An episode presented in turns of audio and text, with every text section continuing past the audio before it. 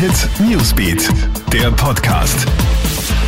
Hey, ich bin Michaela Mayer und das ist ein Update für den Start in den Sonntag. Bereits sieben Fälle der südafrikanischen Corona-Mutation gibt es in Tirol.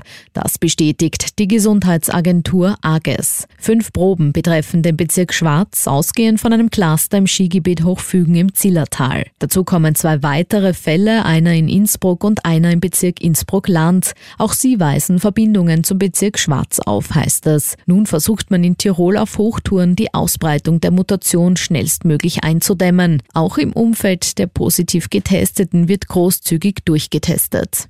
Die Corona-Zahlen in Italien sinken leicht. In einigen Teilen des Landes treten daher Erleichterungen bei den Corona-Beschränkungen in Kraft. Die wirtschaftsstarke Lombardei mit ihren rund 10 Millionen Einwohnern ist seit heute keine rote Zone mit strengen Ausgangsverboten mehr. Viele Geschäfte dürfen dort wieder öffnen. Sizilien im Süden und die autonome Provinz Bozen im Norden hingegen bleiben rote Hochrisikogebiete.